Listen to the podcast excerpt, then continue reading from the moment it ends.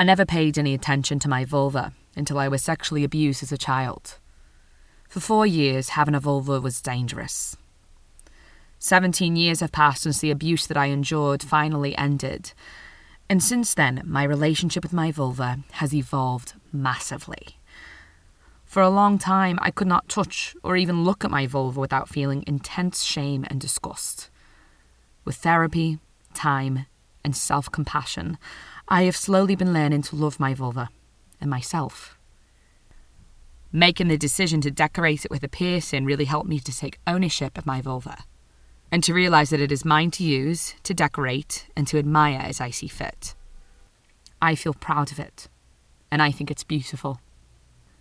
We have the power to help and inspire others.